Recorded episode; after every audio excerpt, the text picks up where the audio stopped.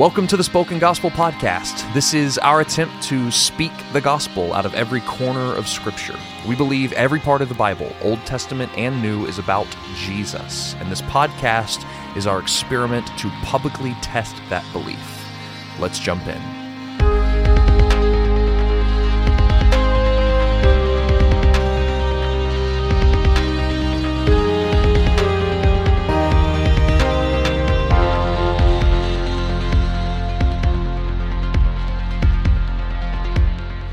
Well, welcome everyone to the Spoken Gospel Podcast. Welcome. We're really glad you're joining us after your Christmas break. Oh yeah, Yeah, Christmas is already Christmas passed. Is, is passed. It's over. It's done with, and um, I will still have my Christmas tree up you will for months. for months. How long will it well, take you normally until January, until Erica gets tired of it. until your wife is just over it? I would have it up forever. well, like we promised before the break, we're really excited about this opening episode. We're starting the Book of Psalms. Um, we're done with Exodus. It's in the past. We're moving on to the Psalms. to the Psalms. And with us um, is Jeff Vanderstelt. And uh, if you if, if you're unfamiliar with Jeff, how dare you? Uh, Jeff is is an amazing man of God. It really um, has been super influential in my life. I think in Seth's as well. Yeah, his books are awesome. Yep. I've made, I've passed them out to my student leaders, to leaders. I've read them myself. Yeah, and He's- so Jeff yeah. is a pastor, a speaker, author, founder, and visionary leader of Saturate and the Soma family of churches.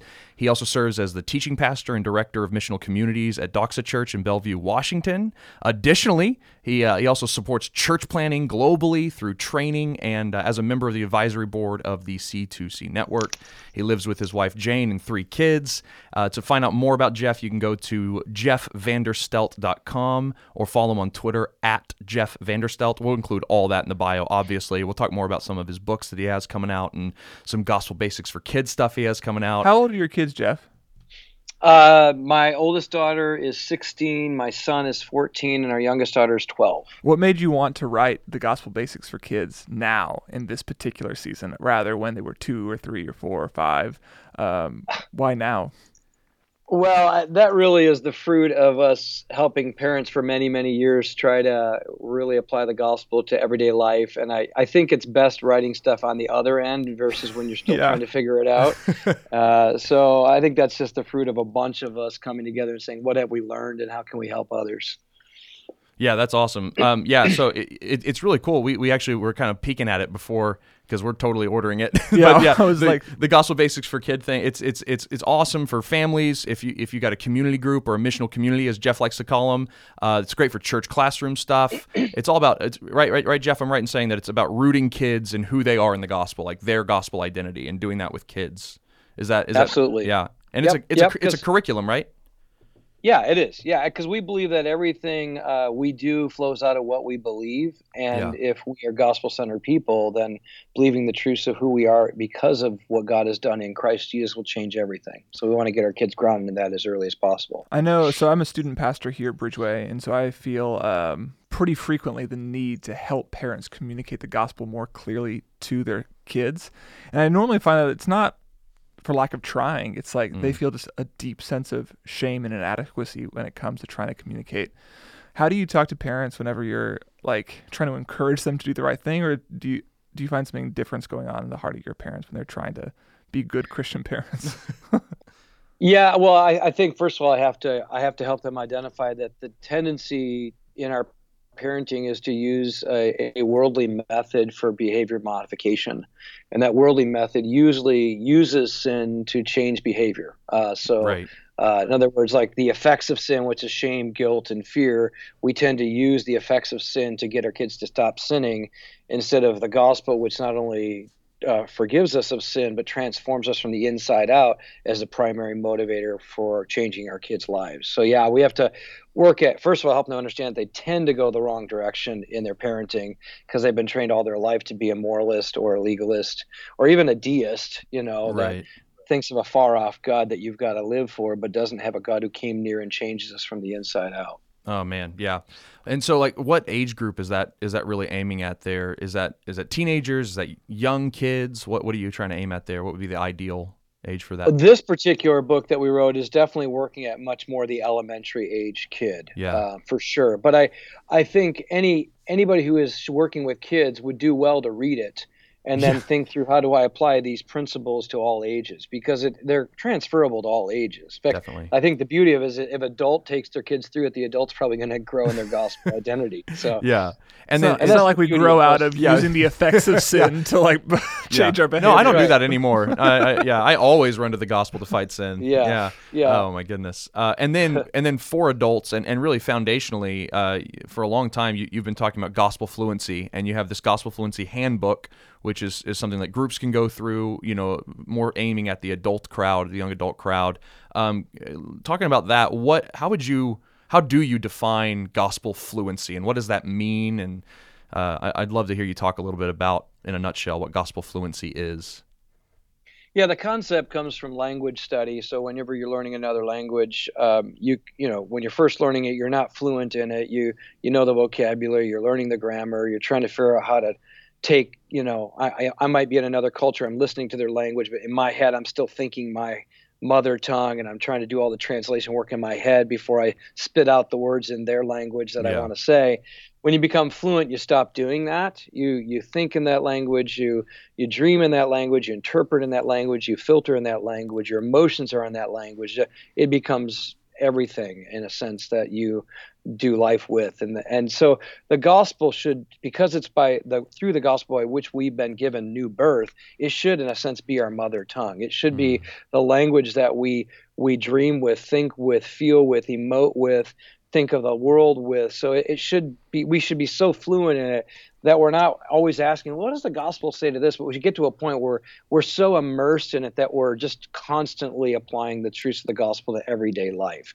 So we want to get to the place where we translate the world through it our emotions are expressed with it our language is saturated with the good news of the gospel in some way or another. And i don't mean just saying like gospel snippets like throwing out gospel words i mean i mean it's like it just changes everything from the inside out in how we live our life How does it change the way that we read the Bible then? Because I think Right. most of us are, I mean, that's what our podcast is, is seeing the gospel in all of scripture. So how does being inhabiting the imaginative universe of the gospel Hmm. change the way that we read our Bibles? Like how should a Christian who is gospel fluent read Psalm 1, Psalm 2, the book of Psalms differently?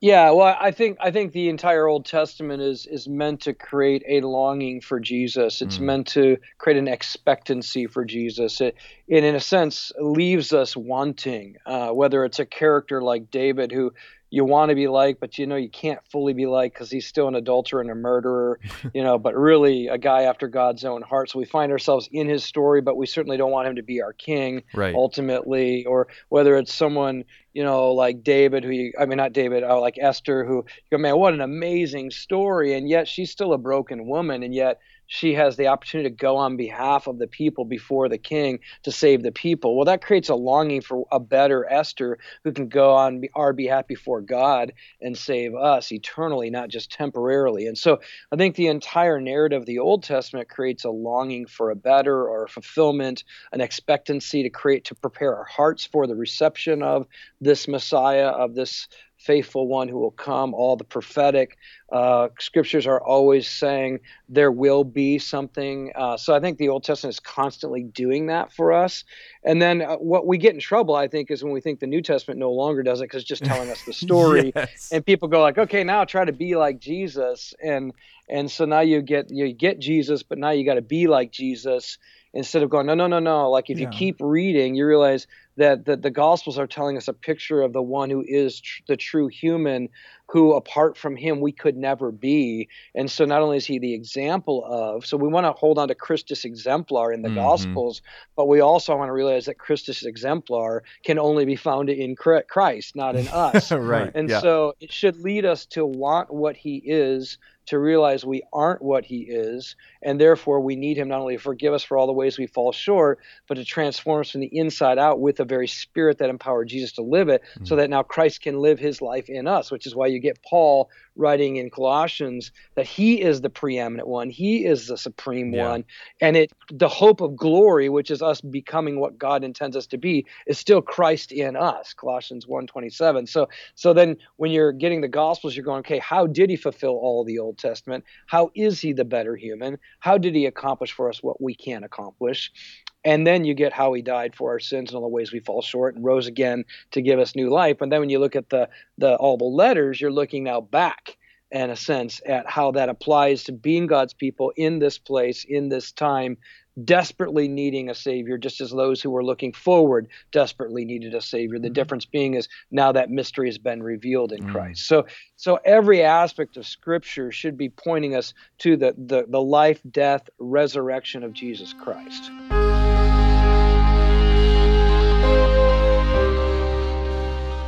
So how so like practically then so if you have uh, whether it's a new believer or somebody who's trying to be in ministry leadership in ministry and you want them we want you preaching Jesus. We want when you open your Bible we want you to see Jesus every time when you speak right. the Bible. We want you to be pointed to Jesus. How do you help teach people to read the Bible that way? We basically give them four questions that they should work through every time they open the text what does this text say about who God is? So that's theology. Get to get to know the character of God, mm. which is revealed through the second question, what He's done. That's and I'd say that's really Christology because the idea of Christ is where you see God's rule and reign come into a, a, place, and most fully in Jesus, of course. But there there is this idea that that God's rule and reign is being expressed every time God does work, and so all of God's work reveals God's character. So the first question is, who is God?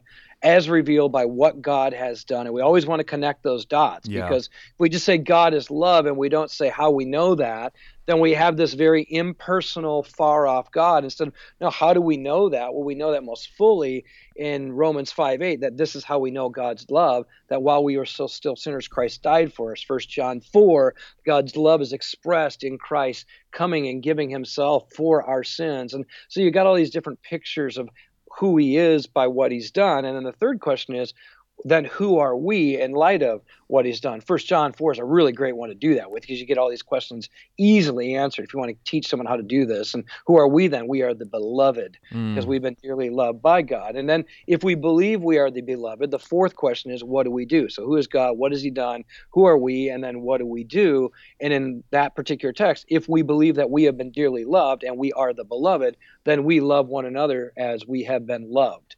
And so those first three questions are what theologians call the indicatives. Right. What is true no matter what you do? And the hmm. fourth question is the imperative, what you do because of what is true. And so uh, we want to teach our people to read their Bible, always mm-hmm. answering those questions, because it will force them to good theology expressed in their Christology, who God is through Christ, mm-hmm. revealed most fully. And then it leads to our ecclesiology, our sense of who we are as the people of God, which then produces missiology, what we do in the world on behalf of God. And when we keep reading our Bibles that way, we get the order right. We don't start with what do we do, we start with who He is, what He's done, and who we are as a result, which then produces what we do. So right. that's how we teach people to read their Bibles. I also teach them to always to ask several questions like what what does this text say about those uh, things that I just said? Who is God? What has He done? Who are who are we? But also, if I believe uh, all these things, what would I do? And then I want to ask, why don't I do it? Mm. So this is where I, I, would speak to preachers, especially too often preachers or Bible study leaders. You know, they do inductive study, which is what does this say? What does this mean? What do we do? And if you just do that, you never talk about God. You never talk about Jesus. Right. You just it's all about you. Yes and uh, and you and unfortunately you can make the Bible all about you if you do that. But if you say, what does it mean? What does it say? What would we do if we believed it? And oh, I would yeah. say, what does it say about who God is, what He's done, and who we are? What would we do if we believed it? But we don't right. faithfully yeah. and perfectly. So what does it say about us? Right. And what? Why don't we? And what's broken in us? Because yep. I want to come to the end of myself and then I want to ask the next question How did Jesus do what I don't do well? And that, that leads me to a Christ centered application where I go, let's look at the gospel and how he fulfilled what I don't. And then I can say, what do I do now in light of what he's done? So I would I would make the questions, what does it say? What does it mean? And I'd go after those questions I laid out. Who is God? What has he done? Who are we? Then why don't I do it? If I say I believe it, why don't I do it? Mm-hmm. That's where I need Jesus. How did Jesus do what I can't do?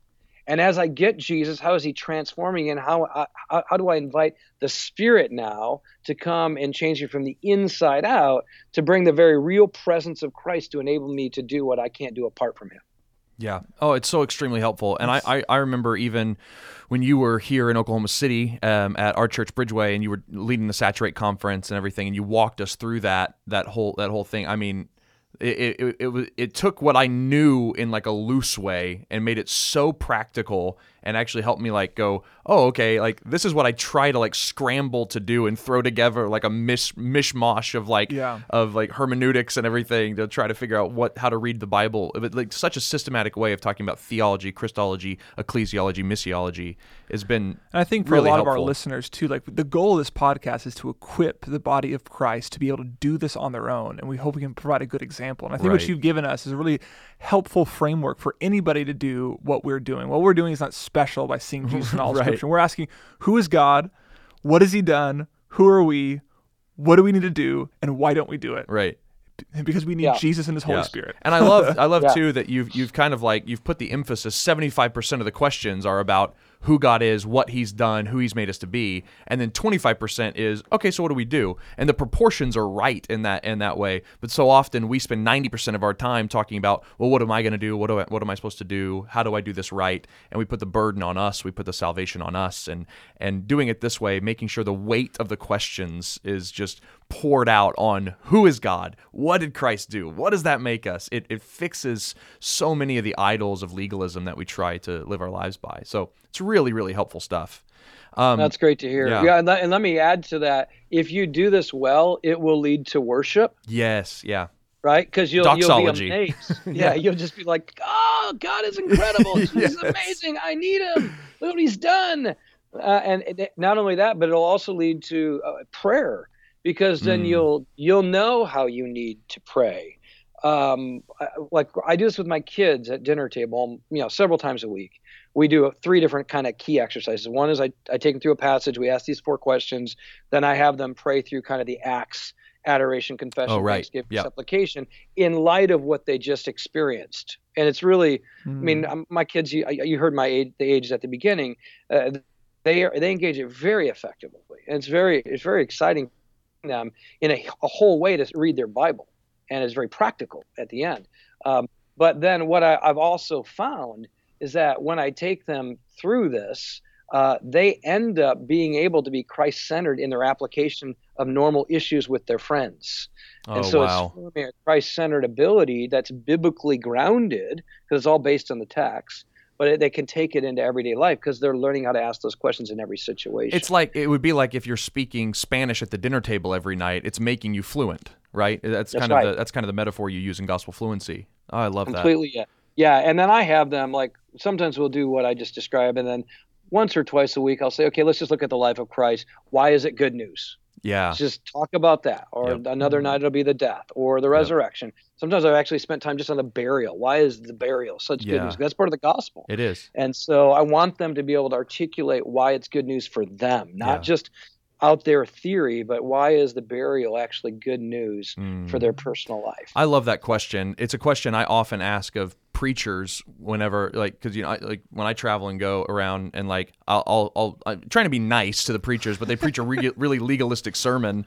And what that's the one question I've found that's disarming but gets to the heart of the issue is I'm like, hey, so you know, I was thinking about your sermon. What was good news about what you said? You know, like, and like, mm-hmm. and often they don't have an answer. Like, there, there's no good news in what you've said. You've told me a lot of heavy mm-hmm. things that put the burden on me, but you haven't given me any good news. And so you haven't even you haven't told me uh, the gospel nor given me the one means by which I could accomplish the ends that you wanted me to achieve because I don't have that those first three. I don't have the theology, the Christology, or the ecclesiology to actually do the missiology. Right. So it's really yes, helpful. and you know a helpful thing for both preachers, but I think for everyday Christians is to say if if you don't get excited about what you're to, about to say, and you don't think it's amazing news, Yeah. then you probably aren't preaching the good news. yeah, that's very true. Right. So Yeah. like, and, and I don't mean excited because you think you're smart. I think Yeah. some pastors are like, look, I got something cool to tell you that nobody knows. That's called Gnosticism. Yep. Right. Secret knowledge. continue continue to try and secret knowledge that you can only find through me because I'm the Wizard of Oz. You know, like that's not what we're after. We're after something that's accessible to everybody by the Spirit. And I but it should be such good news that I can't contain it. And so when you get the unction as a preacher, mm. it's because you know what you're about to say yeah. is so stinking good that everyone's gonna that has a spirit is gonna be rejoicing inside, and those who are being saved are gonna like their eyes are gonna be open. It's gonna change their life forever. When you know you've got that, man, you preach with a gut. You know, mm. like you have guttural excitement that comes out of you to give to people. Yeah, absolutely. And like you said, that's not just for the preacher, it's for the everyday Christian. You go look at a passage and ask of it, what's good news in this, right? And then that will create this worship, this unction in you to just cry out in praise and then know of God what to ask. Like in prayer, praise and prayer is really good. So let's get let's let's let's get down to the last specifics here as we as we kind of like get to the back half of the episode, um, and so start asking about the Psalms if possible. Yeah. And, and, you, you said got, those yeah, four those four questions like lead you to worship and prayer. Yeah. So what we have in the Psalms yeah, yeah worship is a collection of worship and prayer to the good. Lord. And so you see, I think right. you, see David working through these questions over and over again in the Psalms. So how do you how do the Psalms in particular equip Christians for gospel fluency. Yeah. Well, yeah, I mean the Psalms really are the songs of Jesus, and they are the the prayers of Jesus. I mean, it's what he grew up with, singing and praying. Mm. And what I love about the Psalms is, I mean, I'm going, I go through them daily right now, right. and I'm, you know, just practicing everything we're talking about with these Psalms.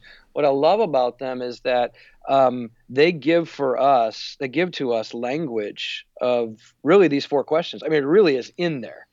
uh, you have to you have to like have them in your head while you're going through it, but they give us the language of the gospel. They they give it they they spell out the character of God. They talk about what He does. They work through who we are as His people, and then what we do. And what's beautiful is sometimes the psalms start in the wrong place. Right. You know, like you know it's like you're starting out with someone who's like i hate my enemies and i wish you'd kill them and and then you realize by the end as they start talking out loud what's going on in their heart the very truths of who god is and what he's done and who they are transform their prayer and their song. And I, I love that the Psalms are full of that because I think it allows normal, everyday people who are struggling with everyday life, gives them language to say out loud what's going on in their heart. I tell people all the time the Psalms are the best demonstration of normal, everyday people being honest with God and then God meeting them in their honesty and transforming their, their prayers while they're praying them. I mean, it's just, it's beautiful. So they're, they're loaded with the language of the gospel. They create a longing for the gospel Definitely. I mean, the Psalms create a longing for a savior, a longing for a shelter, a longing for a refuge. I mean, every single psalm in some way is going, "Hey, I'm I'm leading you to the water." You know, you're thirsty like a deer pants for water. Right. Guess where that real water comes from? Mm. Yeah. And then, then you connect that to the Samaritan woman and how Jesus says, I've got water that you'll never have to worry about ever getting thirsty again. And you start seeing all those connections between the Psalms creating a longing and giving us language for a Savior, and then finding in Jesus the fulfillment of every one of those deep longings. So that's what they do. They teach us the character, the nature of God, the language of the gospel, create a longing for Jesus. They give us the full range of emotions that humans go through and then how God meets you in those emotions and and brings healing or hope or restoration. Of course we know ultimately they lead us to the most emotive expression of God's affection and love which is Christ yeah. uh, being the one that gives us the greatest fulfillment and healing and restoration. So they I love them because if you will pray them you will you will create categorically gospel language especially if you know Jesus. Like yes. I think apart from Jesus, you could you could create you know a devoid of it being satisfied and fulfilled if you're not careful. Um, but but they're meant to lead us to Him ultimately. Yeah, I've seen people do that. I've seen people like I've talked to people come to me like, you know, I'm struggling with being angry at God, and I'm like, well, have you have you worked through the lament psalms? You know, have you prayed them? And they find them really unhelpful because they just feel like they're venting and uh, because they don't have that final grounding and expectancy in Christ. And so it does. You're right. Like if we don't know that for which we're panting, we we will yeah. still end up thirsty. So here's another question on yes. the, the, panting, longing yeah, yeah, side of things. So one of the things that David will frequently say is that he longs and desires and pants after the word of God. Yes. The Torah, the law specifically. How do how does David's desire and hunger and love of the law bring us to Jesus as well. Because that's mm. something I, have always re- wrestled yeah. with. Be, but yeah. Yeah, well, I mean, th- what we find then in like the Gospel of Matthew is you said, "I did not come to abolish the law, but to fulfill the law." So now we go, how is everything in the law pointing us toward the one who fulfilled the law. So the law was meant to lead us to the end of ourself and the beginning of Jesus. It was meant to make us want the life God wants to call us to, but to recognize we can't live that life without Jesus who fulfills the law on our behalf.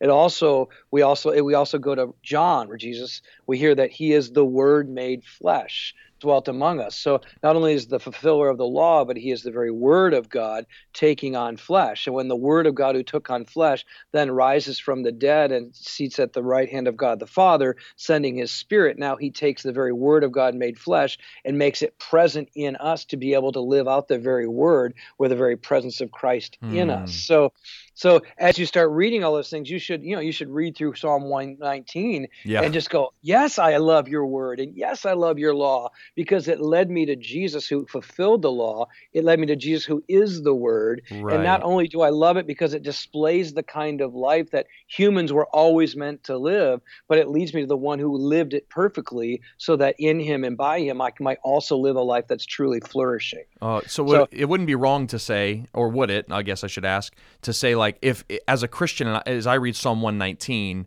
um, it, it, would it would or it wouldn't be wrong for me to say like I long for your word. It's it's beautiful to me. I I, I run to it day and night. Yada, yada. For us to uh, not necessarily not think about the actual Torah, but to to actually also think about I love your word, who is Christ. Is that is that a is that a a legitimate yeah, jump for us? I think that's what we're meant to do. I yeah. think we're meant to say the reason why I love the law is because it's God's way of saying, This is the way I want you to live.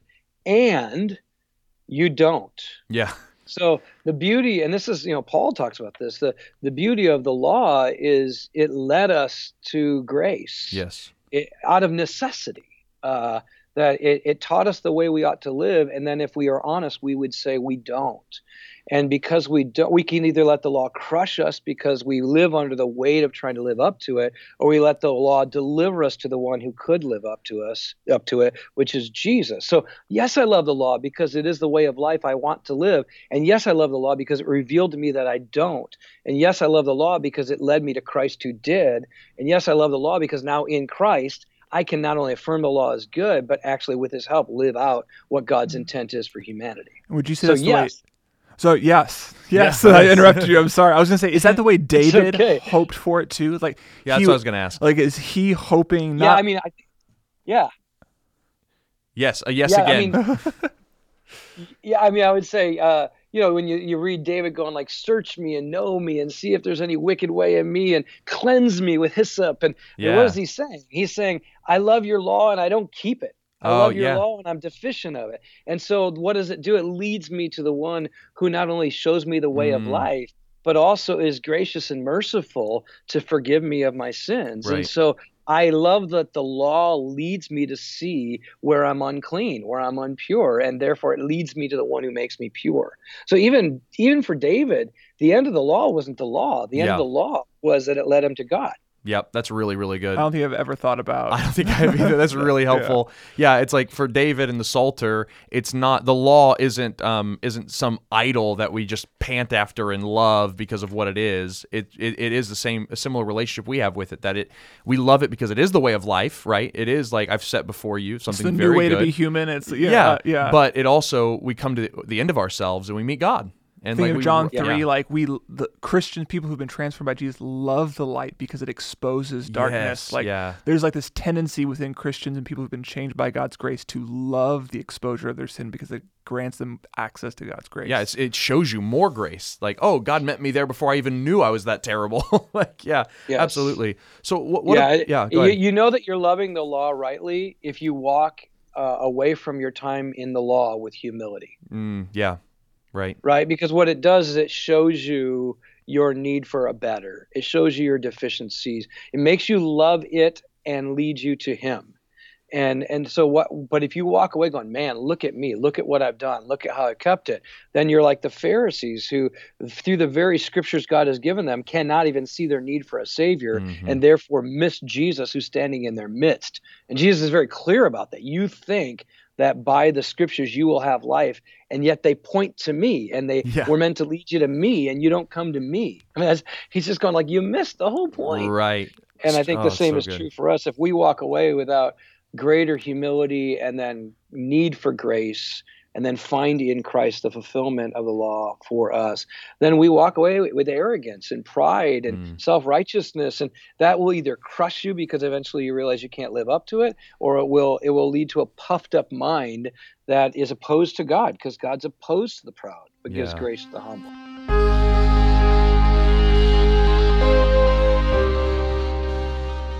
That's really helpful. Um, so, so there's other, but there's there's definitely another way um, that um, we we see Jesus in the Psalms as well. Uh, we've talked a lot about um, deficiency and expectancy, um, but there's also like times when, especially in the New Testament, you know, the Psalms are the most quoted book in the New Testament that we see like they're calling David a prophet. And uh, Jesus is the the, the the the centerpiece of Psalm 22, and uh, you know, like all this prophecy. It- It's not a book of prophecy, or is it? It's a different genre. Like, how are we to understand seeing Christ in this from like a prophetic or a forecasting kind of way? Uh, is, like, what would you say about that too? Well, yeah, I mean, I think I think because the Psalms are speaking of the truths of who God is. Yeah, Really, they are. Like you are my refuge, you are Yeah. my shelter.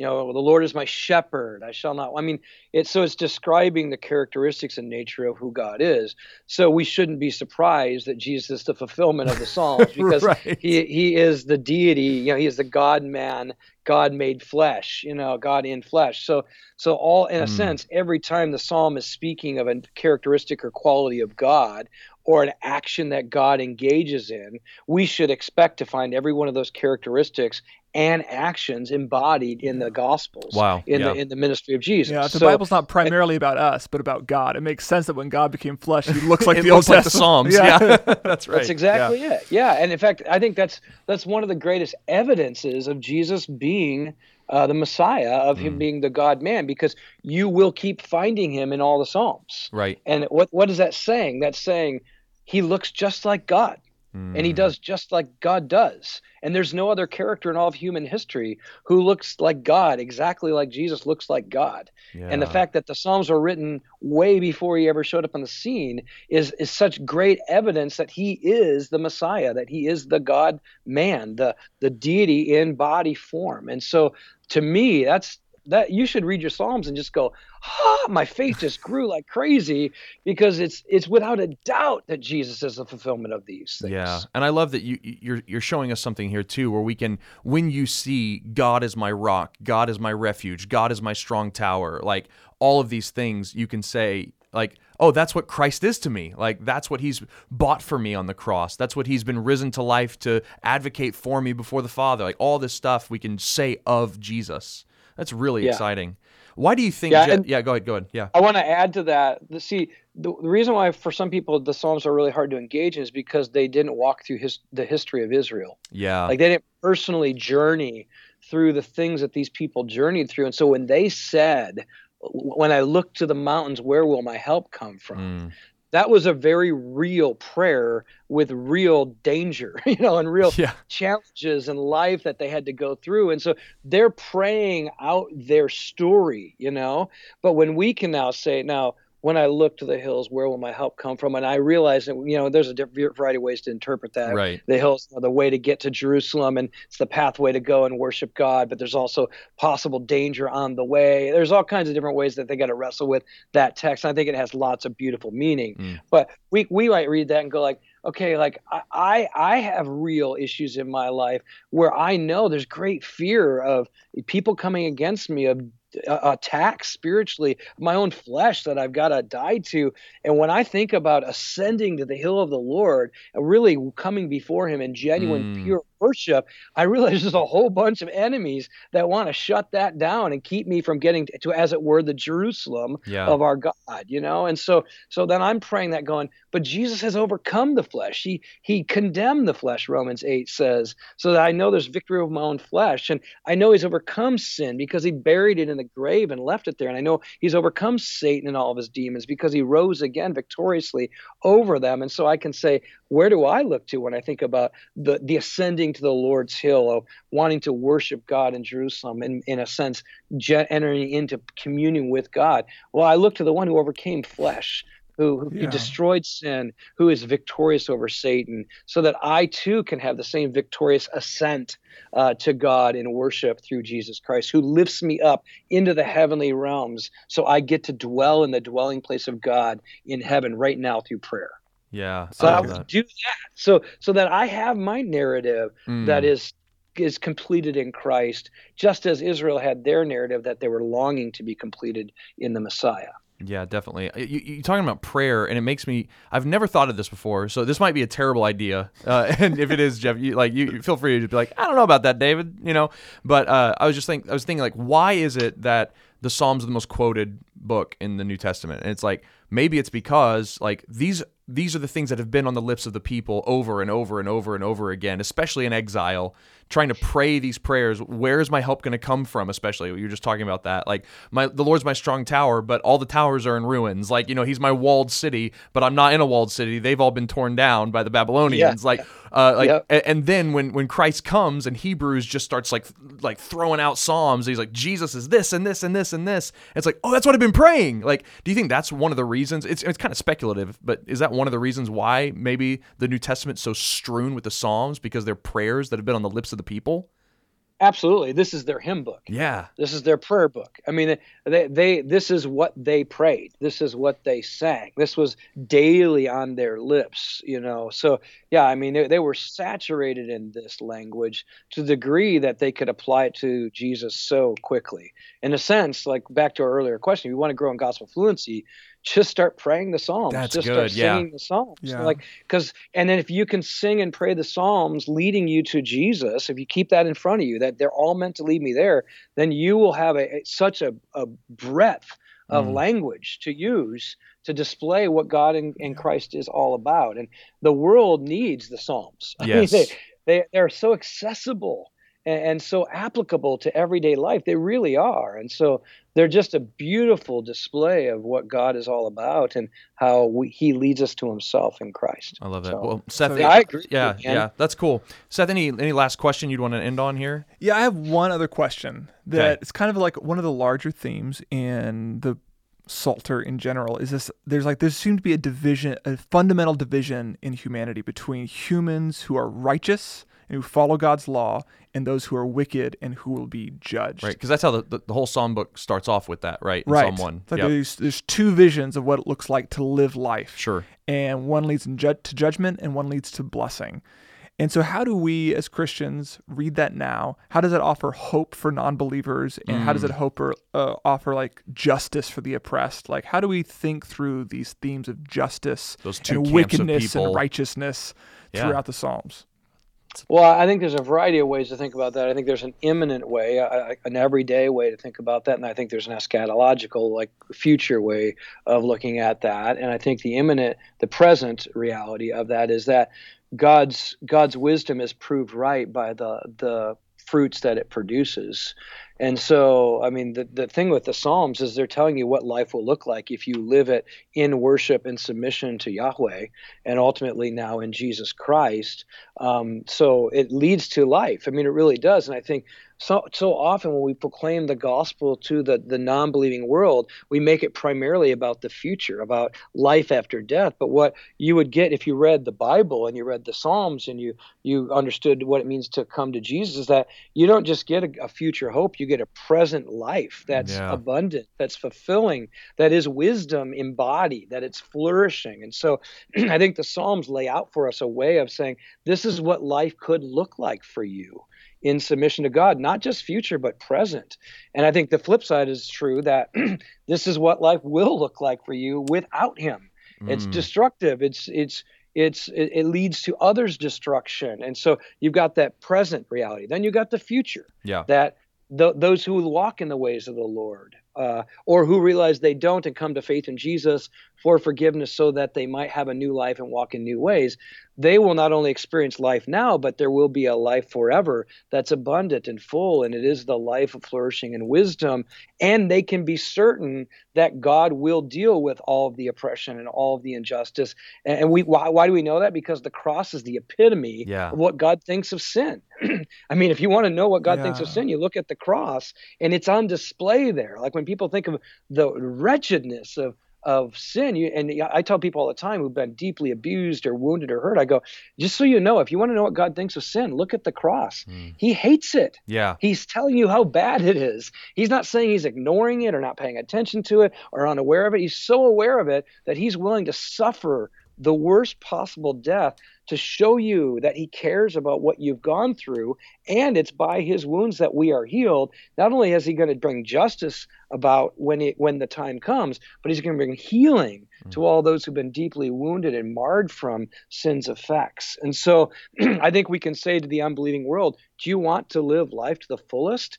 The Psalms show us how, and they lead us to the one who can bring us to that life in Christ. But let me tell you also, if you choose not to, it will lead to a life of destruction both now and forevermore. And God will vindicate his righteousness. He will have justice and he will punish those who continue to turn away from him and his word, and especially Jesus Christ. Yeah. So I, I think we, we, we have to teach it in a present way Right. and in a future way, Yep. which gives hope for people coming to faith in Christ, both for life abundant and healing. But it also gives hope for those who are wondering if God's paying attention Mm. that He is going to vindicate and bring about justice in due time. Yeah, that's really really helpful. Especially like I think also knowing the eschatological the eschatological bent of some of these ways that we can pray some of these psalms helps us through some of the more difficult ones, like especially the imprecatory psalms where it's like dash their children against the rocks. I'm like, whoa, slow down. I don't really. I have a hard time praying that Yeah. one imminently right now. but uh, well, yeah, yeah. and let me let me give you some language of that too, because Yeah. I think as you guys walk people through this, some of the imprecatory prayers are are praying what we're feeling. yeah, And I think that's important because I think there's a part of us that says sin is so wretched, it leads me to want there to be an end to the the sinful destruction. To the point at which I wish people were no longer doing it. So I cry out, God, could you get rid of them? yeah, Now, if you follow those psalms, they also lead you to a God who is merciful yeah, to to the to the guilty who turn to him. And so so that it's a- I I love I think the psalms are giving us an opportunity to say this is what I feel towards wickedness. I hate it. Mm, Yeah. and I wish it would end. Yep, and I can't even believe God you would let these people live. Right. what are you doing and then into that God says and I'm merciful. And and so then you go okay if because if he treated me like I deserve I would no longer be alive either. Yeah, and that's where those psalms turn is they Oh. turn on you at one point and go hey do you know who you are? Yeah, and you know king david is a murderer. Right. so like so like and he gets mercy. And so i think they're meant to give us the opportunity to express our hatred for sin mm-hmm. our desire for it to end and then to be turned by god into a mercy and grace to even those who are wicked praying that they would also come to repentance so i think it does both so it, it doesn't allow us to diminish the wickedness of sin but at the same time it allows us to magnify the mercy of god wow. i think good. it does both Yeah, because as soon as we go like, man, it's not that big of a deal. You know, it's just it's, who cares? I mean, God's forgiving, God's loving. yeah, You know, and that's where people go with it. It's Right. crazy. You're like, no, no, no. You act like God doesn't even care. right. Like He hates it, and He loves you, Yeah, and He wants to restore us. And so having both those is what makes the gospel so beautiful because we understand how wicked sin is and what it deserves, and how merciful God is in not giving us what we deserve. Yeah. That's good. That's extremely helpful, man. Just, just even though that like five minutes in the imprecatory just makes me want to. All right, let's talk about the kingly psalms and let's talk about the Thanksgiving psalms and the songs of ascent and the songs of Zion. But there's not enough time. Uh, Yeah. but Jeff, this has been extremely helpful, really encouraging, um, and just like and like really just like a, a real blessing and and and and I don't know. I'm just I'm excited to just get to chat with you. Um, your books of your books and your teaching have been really helpful for me and my family and Seth as well. I know. So just thank you for the way that um, you're letting God use you and the way that you just completely stand on the gospel, no holds barred, no compromise. That's where we're going to stand, and that's the you're, you're leading a new generation like us um, in those footsteps to hopefully continue that that torch. And uh, it's it's uh it's it's a burden we don't take lightly, and we're really excited to to follow in that in those footsteps for sure. Yeah. So thank you so much. Well, thank you for stewarding what God's putting into you. Absolutely. Well, guys, uh, we, we really do invite you to go check out www.jeffvanderstelt.com. Follow him on Twitter at Jeff Vanderstelt. Pick up gospel basics for kids, even for yourself. You know, the basics are going to just be so helpful for you. Pick up Gospel Fluency, Saturate, the Gospel Fluency Handbook. If you run a community group or anything, we'll put all this in the description of the podcast. You're gonna you're gonna be really be, blessed by anything you pick up. So, Jeff, again, thank you so much, and uh, we'll see you guys next week. See you guys.